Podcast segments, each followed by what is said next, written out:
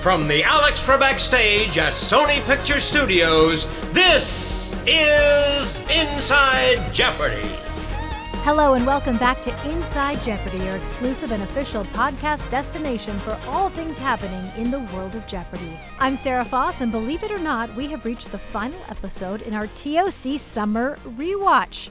That is airing today. So many great moments throughout, but certainly one of the most talked about games in the Tournament of Champions last season was the exhibition game, featuring three players who received a bye and were seeded directly into the semifinals in the Tournament of Champions, something we had never done before. Of course, I'm talking about Mattea Roach, Matt Amodio, and Amy Schneider. Their runs were so impressive, so many wins, that we really felt they were in a league of their own and we decided to seed them into the semifinals. So, since they didn't play that original quarterfinal match, and we thought, wow, let's put them in an exhibition match. So, when this episode first aired, I was joined by Matt and Mattea and Amy here on the pod to break down that episode. Bit by bit, we discussed everything from the infamous bleeping moment from Ken, their reactions when they first learned that they were competing in this no stakes game, something unheard of in Jeopardy history, honoring Alex on the two year anniversary of his passing, and that very tricky final Jeopardy. I know many of our fans were unable to watch the game originally due to the election coverage, but with the summer rerun of it and all the love we have been seeing across social, we wanted to once again share this very special episode. So please enjoy the Great Exhibition Commentary Pod.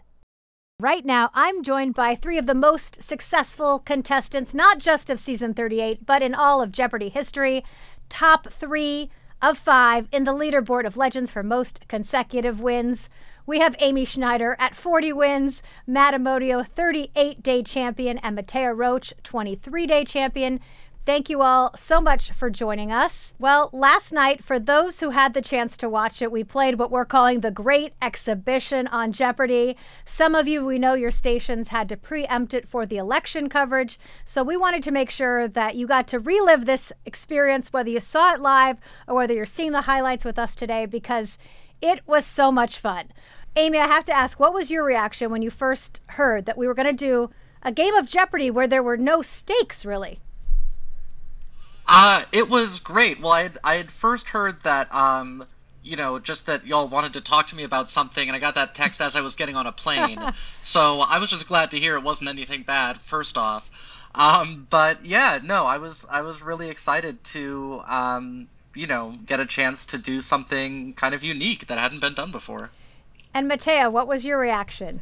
I think I, I felt kind of similarly because when you get a text that's sort of, hey, we need to talk about something, I always go right back to school and like, oh my God, am I in trouble? Like, no, what would I possibly be in trouble for?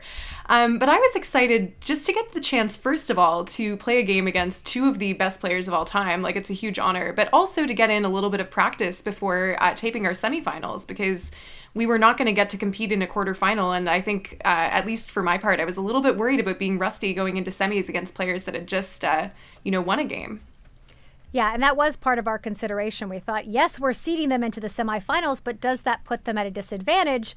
Okay, we'll let them play a game against two of their peers who are also the best in the game. So I don't know how much of a, a leveling that was. Matt, what was your reaction? Yeah, I had had a detailed conversation with my dad about the pros and cons of the seating uh, and the the lack of a buzzer timing. Um, in the quarterfinal round did come up. And so I had already griped about this. And then uh, you guys just went and preempted my, uh, my ability to complain. So I, I was delighted to hear about it. We always like to preempt any opportunity for any of our contestants to complain. So I'm, I'm glad that that worked out. Uh, first off, you know, Ken came out. He said, This is a game. We've never played anything like that. All three of you, just the way you were standing, it was just a different vibe. It seemed more relaxed. I know we revealed the categories. We had everything from election day, hits of 2002, lesser known geography, you sit on it, number please, and finally remembering Alex Trebek. Were you guys aware heading in that this would be the two year anniversary of his passing, this this show we would do on election day? Yeah, I remember when it was first sort of floated that there was going to be some kind of special episode um, to avoid the sort of election day preemption. I know one thing that a lot of Jeopardy viewers had remarked upon was that it was the two year anniversary of his passing. And so, um, yeah, I, I wasn't surprised that, you know, the writers would have found a way to honor him just within the categories of the game. Interestingly enough, we chose intentionally to not mention it on the one year anniversary because for those of us who knew Alex Trebek, he didn't want any fanfare. He didn't want it to be about him. He wanted it to be about all of you. And so we made a conscious choice, but we really heard from our viewers and our fans. They felt like we had somehow dishonored him. So on this second year anniversary, it was nice to be able to do something with the three of you, which I have to know he would have loved to see any of your runs. Uh, Matt, what was it like to play on that day for you? Yeah, so uh, I, I, think uh, I, I, knew um, going in that that would be the case, and I think that that's a testament to just how he's never far from our minds uh, as contestants, definitely as uh, people who work on the show. I know, um, and and so it's just it, it's proof that he's still living memory. Well, here you are on the Alex Trebek stage. We kick off the game. Mattea, first up with Nickelback, your Canadian uh, roots helping you out there. We want to remind you that the number one song of 2002 was How You Remind Me by this Chad Kroeger group. Mattea. What's Nickelback? Yes, Canada's proud. Yeah, I feel like there's a bit of pressure anytime there's any sort of Canadian content on the show. If I don't successfully ring in, people at home are like, "What's going on? Like, why don't they know that?" Um, so yeah, I was happy to be able to snag some CanCon to start the game. And Matt, your first chance to ring in, you just wanted to say hello to Ken. On election night 1948, the Chicago Tribune went to press with this banner headline for the next morning's edition. Matt. Hi, Ken. Hey. I just wanted to say hi. What's Dewey defeats Truman? That is the headline, yes. Yeah, you know, I had planned ahead of time uh, that I wanted to uh, to just take the moment uh, and, and, say hi to Ken in a way he deserves. But then it occurred to me that, oh, geez, what if I don't get in until like after the commercial break? At that point, it, it's not going to be, uh, it's not going to have the same meaning. So I was, uh, I was glad that I got in towards the beginning, and the plan was for me to just uh, use my entire time. I, I, was going to not answer the, not respond to the clue at all, uh, and, uh, and, and just say that. But you know, it was an American political history question, so it's my favorite category as well, and I just couldn't resist. So at the end, I threw in the correct response as well. I was really impressed with your timing on that. I thought there's no way he's going to be able to say that and get in with the form of a question, but you did. Well done. All right, this next category, I think mainly because of you, Amy, and you, Mattea, was my favorite. Let's play a clip from um, the hits of 2002. Uh, hits of 2002, four. Give us the title of this Nelly song that heated up all the way to number one. But please, don't take off all your clothes, even in a rehearsal game. Mattea. What's hot in here? Right. Uh, 2002, 600. This dance anthem by Pink says, We'll be looking flashy in my Mercedes Benz. Matt? What's hot in here? No. Amy. What is I'm Coming Out? No. Mattea. What is Get the Party Started? There we go. One yes. of my favorite songs from when I was like four. Uh, 2002 8. wow. 2002 1000. Lose Yourself has the meta lyrics, and there's no movie. There's no this actor. This is my life. Amy. Who is Mekhi Phifer? Good for a thousand. All right. One of my favorite songs when I was 27. Oh, I love it so much. We know that Lose Yourself was one of those songs that you sang to yourself before every game. No accident that the writers put that in there. How did it feel to get it correct and then get to give Mattea a little zinger there?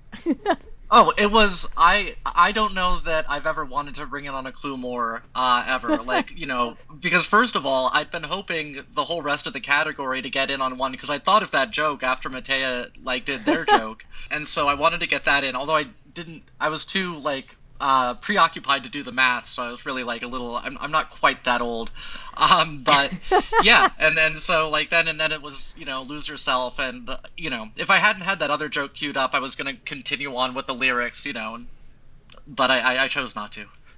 Mattea, did you did you like hesitate at all before you said when I was like four? no, because it's Sarah, I was not exaggerating. Like it actually was one of my favorite songs and I was so frustrated. Like you can see in the video I'm like just trying desperately to get in on the buzzer and I thought surely when Amy came in after Matt that I wasn't going to get to ring in, but I actually had I think like two separate mix CDs that had been made for me by two different people that both had that song on it. And so I was like I need to ring in on this clue. And it just came out of my mouth and as soon as I said it I was like, "Oh no, I just called everyone everyone else on stage old, and I didn't even mean to. Yes, well, we love you so much, and you did it with such care and compassion that even I was doing the math with you, Amy, because we're similar in age, and I was like, I don't think we were 27, but we were certainly not four. So The- I, I will just add that I was Yes. unable to participate in that joke at all because the entire concept of listening to current music is so beyond me. I, uh, I, I really there are so so many songs that I I dislike when they're popular, and then 20 years later, maybe 10 years later, I'm able to, gi- with the uh, benefit of space, give a fair shot. And so uh, most of my listening is, is still stuck in at like 95 at the most recent at the moment. fun was also had during the contestant interviews. Tell us about some of the perks of your Jeopardy fame. Mate, have you got to do anything cool? Yeah, so at one point I actually got invited to a, like a magazine's fundraising gala in Toronto, and I was seated at a table with Margaret Atwood. Um, I didn't chat with her a lot, but at one point she kind of tapped me on the shoulder and said, "Hey, you have to see this." And someone else at the table had worn socks with like an illustration of her face on it, and then on the sole of the foot it was like a handmaid from The Handmaid's Tale. So I guess if you get famous enough in Canada, like people show up at galas where you're going to be with socks with your face on them. I don't know. I'm not there yet. And Justin Trudeau texted you. Uh, he didn't text me. He tweeted about me. Tweeted about Very you. important. I love how Canadian all your stories are. I'm really. I'm Kids doing. from I- Degrassi now hang out with me, Ken. That's fantastic. Welcome back. Matt Amodio, now a postdoctoral researcher from Cambridge, Massachusetts. What about you? Tell me how great it is to be Matt Amodio today. Yeah, so I started out throwing out the first pitch at a minor league baseball game. I got promoted throughout the first pitch at a major league baseball game. Hey. But now I am standing on the stage with a Jeopardy goat, who I have to correct because I think I would have gotten my PhD even without the whole Jeopardy thing. You don't think Jeopardy really gives you a leg up in your defense? I hope not. Fair enough. Amy Schneider is now a writer from Oakland, California. Tell us about some of your adventures since your Jeopardy run. Uh, I mean, I think you know the the one that stands out is definitely getting to visit the White House. Uh, I was I was not able to meet with the president, but I met uh, Doug Emhoff, the second gentleman, and it was I was there for Trans Day of Visibility, and so they asked me to stand at the podium of the White House press briefing room and, and say a few words. And they told me repeatedly that there would not be any questions from the audience, for the reporters. Yeah. Then I got up there, I said my few words. They started asking questions, and I said, well. I've seen The West Wing. I can do this. I just started answering the questions. It was That is really great. That's a fantastic story and a great way to one up Matt's minor league Akron baseball story. Oh. Oh, you threw out a first pitch in Akron. I missed it. I was at the White House. I hope you didn't throw anything there. Um, I enjoyed that Ken was able to rouse us a little bit more than he might be able to on the regular show um, with other contestants, just because he knows we can we can take it, right? Um, s- I remember there was actually one time during my regular season run, I think we had to cut Ken making a joke at my expense, even though I thought it was really funny, and I was kind of sad that we cut it. It was something about like I didn't ring in on a clue about Buffalo Springfield and Neil Young, and he was like, "Come on, Mateo, you should have gotten it. That's the CanCon again," uh, but we had to cut it. Factor's ready to eat meals make eating better every day easy. When my schedule gets busy, it's nice to have pre prepared, chef created, and dietitian approved meals delivered right to my door. With over 35 different options a week to choose from and over 55 nutrition packed add ons, make your weekly meal planning even more delicious and easy with Factor. Plus, Factor meals are 100% ready to heat and eat, so there's no prepping, cooking, or cleaning up. Get started today and have a feel good week of meals ready to go. Head to factormeals.com slash Jeopardy50 and use code Jeopardy50 to get 50% off. That's code Jeopardy50 at factormeals.com slash Jeopardy50 to get 50% off. Do you ever wonder how celebrities order food? Like, is Sarah Paulson a Diet Coke or a regular Coke girlie? Some peasant Coke? No. Or how does Sofia Vergara order a pizza? No, no, no tomatoes. I cannot eat tomatoes. No tomatoes? Yes. Are you cool with mushrooms? Not really. If these are the details you need, and I know you do, I have the podcast for you. I'm Jesse Tyler Ferguson, and on my podcast, Dinners on Me, I take some notable friends of mine out to dinners in Los Angeles and New York City. Listen wherever you get your podcasts. That thing was delicious. Well, we didn't cut anything from this episode, which brings up my next favorite clip. I don't even think Ken knows yet that the uh, number patterns, numbers please category uh, played just the way it played on the show. Let's take a look back. Number four. Normally, the human body contains this number of chromosomal pairs. Amy. What is 23? That's correct. I don't know if you noticed, but the numbers in that category 40, 23, 38, and 74, which is larger than all of them. No. Oh, we'll just pretend. Amy, select again. I'll do number, please, for 200. Let's see if you know this one. Matthew 4 says Jesus fasted for this many days and nights in the wilderness, and he was hungry after. Well, yeah. Matt. What's 40? That's correct. Now, I suspect you didn't notice this. the, the numbers that were the responses in that category 40, 23, 38, and then 74, which is larger than any of them, may be of specific relevance to your Jeopardy streaks. So this was an idea of Rocky Schmidt, our supervising producer. He was like, "We have to come up with this category that relates to all of your streaks." Um, before Ken's flub, had you picked up on it at all, or were you just kind of in the moment of the category? The the number seventy four means uh, uh, means something to me, and uh, I, it's not outside of the context of Jeopardy. So I, I something uh, flagged it in my mind there. M- maybe when I had seen 40, like I think maybe if he hadn't flubbed, if I had seen the last clue, I, perhaps, but I think I was just too fixated on completely not knowing at all the responses for the clues for 74 and 38. I think that like I um never remember a clue at like after it's gone. Like you know at the end of a game i'm like i have no idea what questions i answered or, or anything like that. So yeah i i did not pick up on the pattern in the slightest no. Well, one thing we learned on the Great Exhibition is that yes, Ken Jennings swears.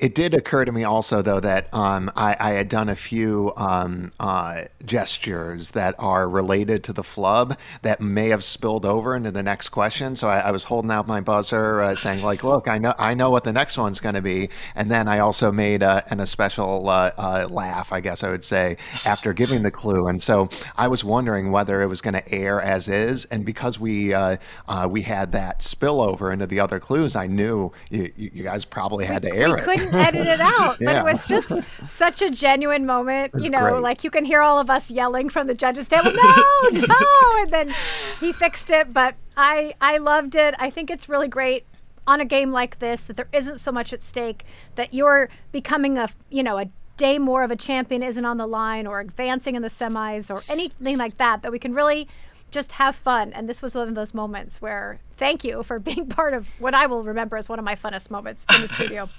Alex's breakfast of choice was a Diet Coke and a Snickers. After a doctor's lecture, Diet Pepsi and this Gimme a Break candy bar. Amy. What is Kit Kat? Had you guys ever heard about Alex's Breakfast of Champions that we talked about? Was this new to you?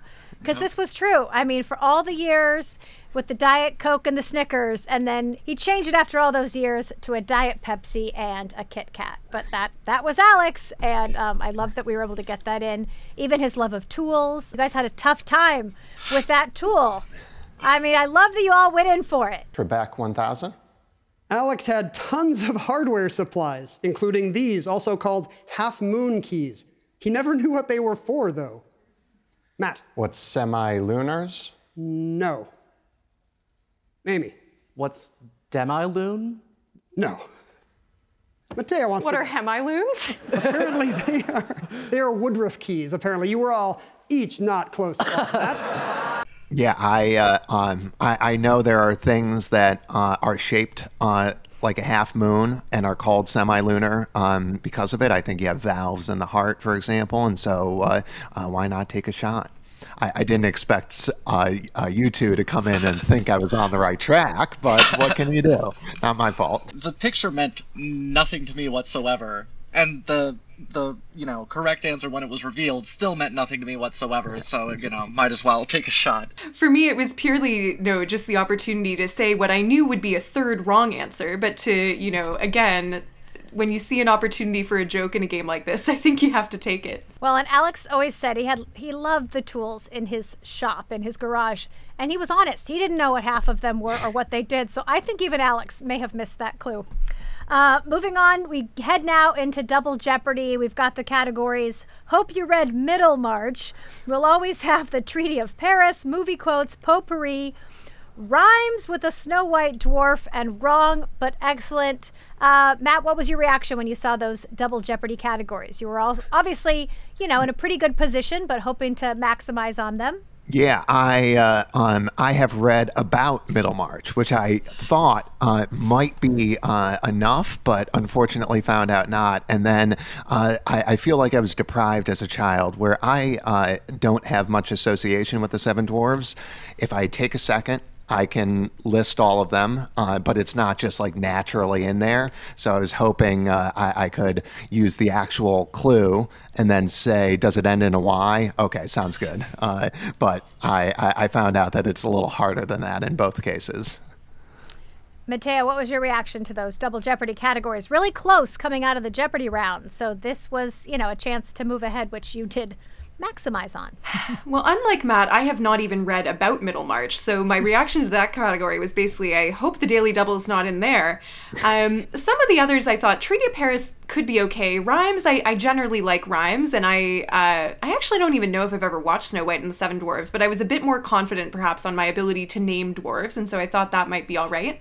But mainly at the time that we were going into double, like I was just happy to be on relatively even footing, which was not necessarily what I expected uh, coming into the game. I thought I might get trounced, to be totally honest. So yeah, I just thought I'll give it my best shot, and I, I definitely tried to daily double hunt um, in this game a lot more than anybody saw me do in the regular season. You saw I kind of started, I think, with the two thousand or sixteen hundred dollar clues. So yeah, that was my attitude.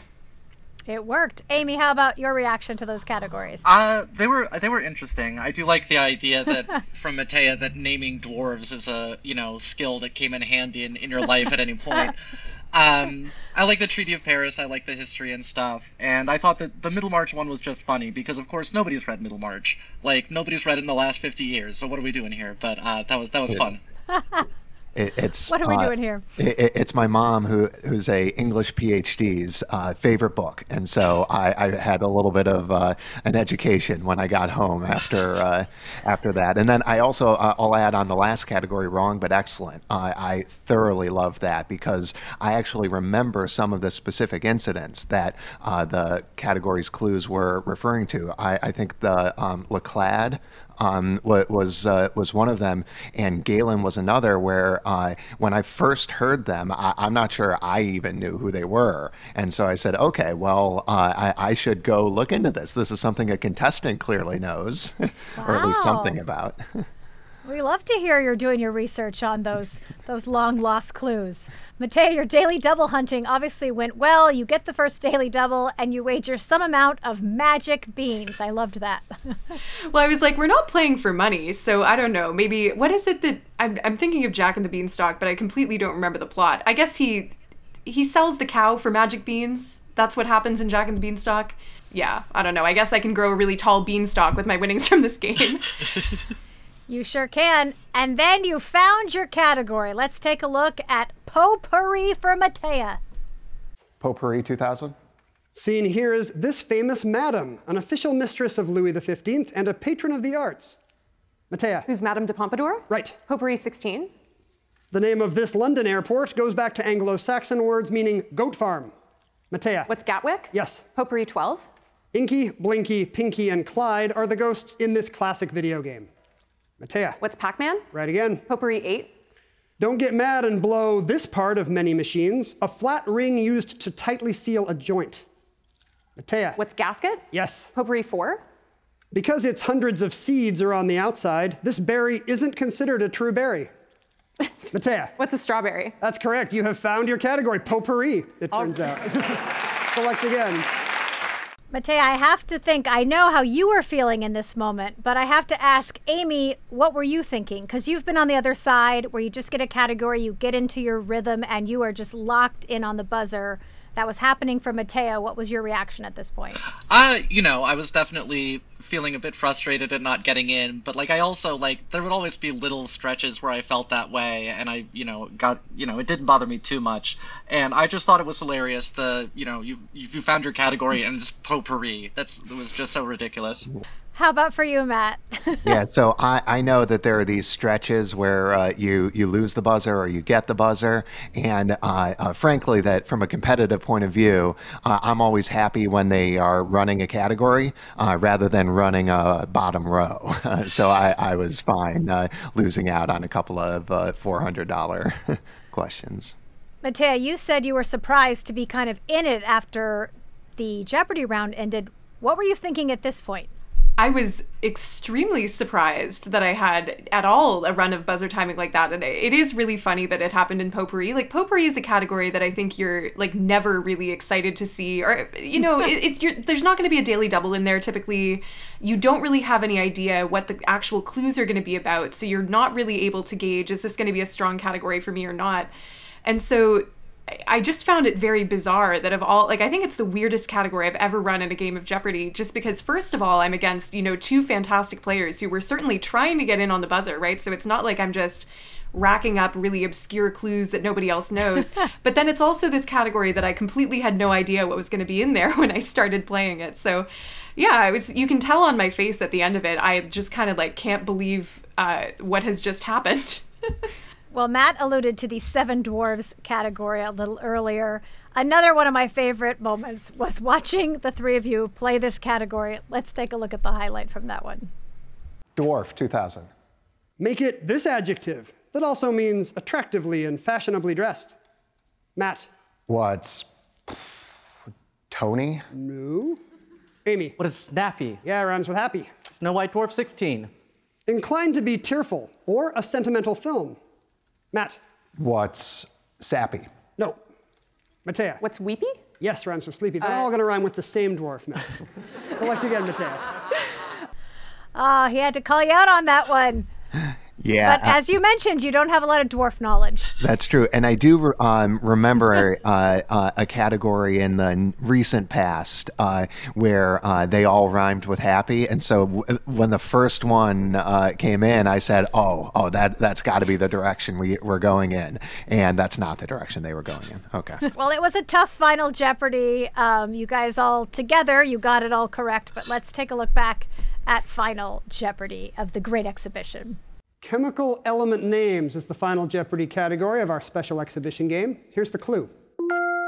The three elements whose names begin with two vowels are iodine and these two, one synthetic and one natural.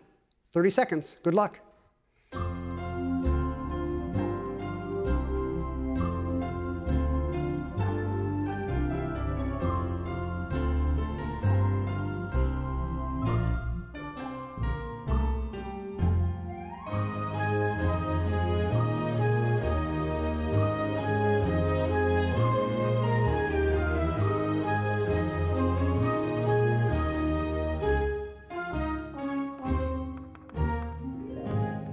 Matt Amodio in the middle and still writing. What did he come up with? What are Einsteinium and then I think uh, euler- deuterium, eulerium, like Leonard Euler? Euler. That's not correct. Brutal final Jeopardy question. You got half of them. You have $3,600. Amy Schneider was in second place. Which elements did she think of? Not, not what are real element. europium and blank? Well, I think between the two of you, you have the makings of a pretty good response there. But you're going to lose 64.96, leaving you with $904. Mattea Roach had the lead after a strong game. What was their response? What are europium and Einsteinium? Putting it together. That's correct. You wagered nothing, leaving you with 17,600. Congratulations, you've won our Jeopardy TOC exhibition match. So I have to ask, were you surprised that in a great exhibition, we're going along, we're having so much fun, that the final was so hard? What were your thoughts, Matt? Yeah, I um, I, I know most of the elements, uh, not all of them, and, and I certainly can't just uh, name them off. Uh, and so I, uh, I I was just starting to think of two letter combination, two vowel combinations. Uh, eventually, I started writing them down, uh, as you can see on the board, saying like, uh, does it look like anything, maybe? And uh, I I felt uh, uh, a little disappointed with myself afterwards, but it was a it was a fun clue. Amy, for you, you may not have gotten the whole clue correct, but you did have a chance to wager $64. We learned June 4th, Genevieve's birthday, so it was a win in some ways, right? In some ways, yes. I was 100% convinced that I had made up europium and that it wasn't a real element. So that was that was that was a surprise. Um, and I was going to say about the, the clue itself, I found it uh, uncomfortably close to asking what's the only country that ends in H. How about for you, Mattea? You had a runaway, and now you even got final correct. yeah, it was kind of like the cherry on top of the game, I guess. Because when I saw the category, I was like, "Well, I'm I'm toast." Like the elements, no. I stopped taking science in school basically as soon as I could possibly, and uh, I also don't. When feel you like were I- four? Not when I was four. I had to take it up until I guess I I could have stopped a little bit sooner. I took it until the end of high school. Um, but in any case, uh, europium, I was I was sure was a real thing. Like I wrote that down right away, and then I think because I had one immediately, I, I very much did what Matt did and just started thinking, okay, what are different two letter combinations? And fortunately, EI is not too, too far into the alphabet. So, um, just in the nick of time, I think if I'd thought of it any later, I might not have been able to write the whole word down. Uh, but I thought, you know, even if this isn't right, it's at least a, a very serviceable guess. And then, of course, when I saw Matt's response and then Amy's response get revealed, I was like, huh, this is two parts of the answer that I wrote down. I, I might have something here. Well, for everyone watching, you played this game the day before you were going to come out for your semifinals.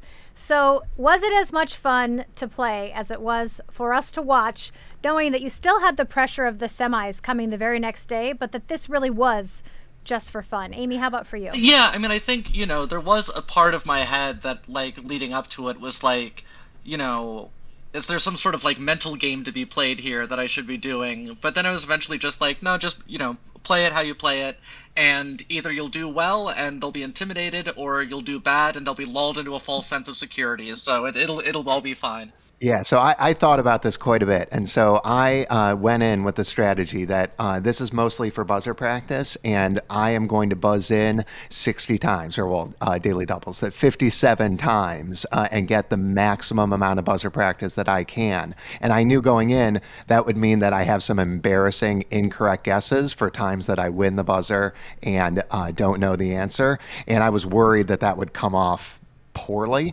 And so, with the game ending up being so fun, uh, I think that it just fed into the fun atmosphere. And so, I was really happy that it wasn't going to be uh, uh, everybody else taking it seriously and Matt ruining it with his weird strategy. Matt did not ruin the great exhibition. Mattea, what are your thoughts? Um, I was very nervous going into the game that if I played really poorly, um, or not even if I played poorly, but if I was trying to get in on the buzzer and the timing just wasn't working and I ended up like way behind, that it might sort of affect my mindset going in to play the semis the next day. So I just thought, okay, you know, have fun. I think John Barra, like the contestant producer, was saying before we all went up on stage, you know, remember to have fun. Like, you guys should be having fun. And I was like, John, you've seen me play this game like 24 times now. When have I not had fun on stage? Like that's the one thing I know for sure I'll be able to do. Um, so yeah, I mean, I I didn't try to use it for buzzer practice because I thought that that would sort of affect my mindset in a negative way, and I didn't want during my semifinal to be buzzing in on things I didn't know. Um, but yeah, I mean, I certainly I think left the studio after taping this game feeling uh, feeling pretty good about how things might play out the next day. Well, who knows if next season, when we do our Tournament of Champions, we will have a field like we have this year. If we have three, I don't even know what to call you because it's so far past super champions in the field and we see them in the semis. Do you advise that we do another great exhibition if we end up in this position again? Absolutely, yeah, yeah. That was like just I I want it's a gift I want to give to these hypothetical future contestants. It was it was really great. yeah, the uh, for the three people participating, I think it's going to be great fun. And then I hope for the audience watching it as well. Yeah, 100%. If you have a, a a field like this one, if you need to do a weird tournament structure, highly advise doing this again because it was maybe the most fun I've ever had up on that stage. Well, we're not going to spoil it for anyone if we see the three of you again in the finals, but we can't wait to watch each of your semifinals. Thank you so much for joining us on this special edition of Inside Jeopardy, and thank you for just the incredible contribution you have been to our show, to our past season, and to the legacy. We are so proud to have the three of you as our leaderboard of legends. Thank you. Thank you. You know, I had just as much fun listening to it the second time around, breaking down that wild, I think it's a great way to describe it, that wild game with Amy, Matt, and Mattea. Our summer reruns are coming to an end this week. Today, of course, the finale, that game six of the TOC. And then we have four producer pick episodes to wrap up the week. Those are what we feel are four of the best shows of season 39. So please enjoy those. But what this means is that we are just one week away from the debut of season 40. And as we've mentioned, we're going to be kicking that off with an all new second chance competition, this one featuring some of the best players from season 37. These are players who competed during some crazy times at Jeopardy, during COVID, during guest hosts. Some of them actually played with Alex. They weren't able to win their initial game, but they did come oh so close. So I can tell you, we have recorded these episodes and you are not going to be disappointed. Those all start next Monday, but on the pod, in order to celebrate the launch of the new season, we decided to do something a little different. You often hear us talking about those audience Q&A sessions that happen during the tapings with our hosts, and this is something that Alex used to always do with our audiences, and our hosts Ken and Mayim have continued on with this tradition. It's such a fun moment for all of us here in the studio when it happens. So next week, as a special bonus to help celebrate the launch of season 40, you're going to get to hear Ken and Mayim responding to a series of these audience questions. You know, I find I always learn a lot about our hosts during these Q&A sessions, and I hope you'll join us for that special episode next week. In the meantime, be sure to subscribe to the podcast, rate us, leave us a comment, share across social, and follow us at Jeopardy on Instagram, on Facebook, on YouTube, on TikTok, and as Jimmy McGuire likes to say, on the new Twix. That's Twitter or X, whatever is your favorite. And send us your questions to InsideJeopardyPodcast Jeopardy Podcast at gmail.com. We'll see you all next week.